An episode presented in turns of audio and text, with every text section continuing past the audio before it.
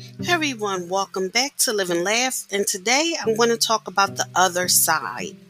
We often default to the negative aspects of ourselves or situations. Look to the other side of the dialectic.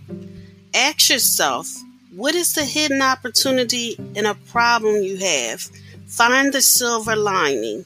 What strengths, resilience, or resources do you have? Play to your strengths. What skills can you practice and get better at in managing a crisis? Aim to be more skillful. Thank you for listening. And if you know anyone that could benefit from this, please go ahead and share it.